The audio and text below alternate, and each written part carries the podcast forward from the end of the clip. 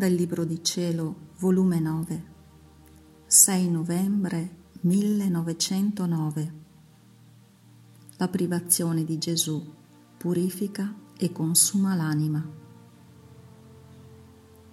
Stavo lamentandomi con Gesù delle sue privazioni e facendosi vedere appena mi ha detto,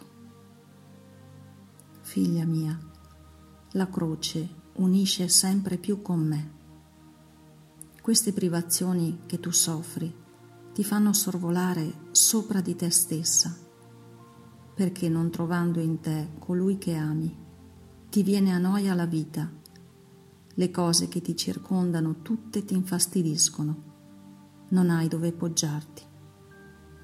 Colui nel quale tu solo poggiavi pare che in te ti manca e quindi l'anima sorvola, sorvola fino a purgarsi di tutto fino a consumarsi.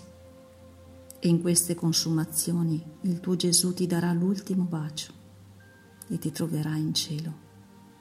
Non ne sei tu contenta?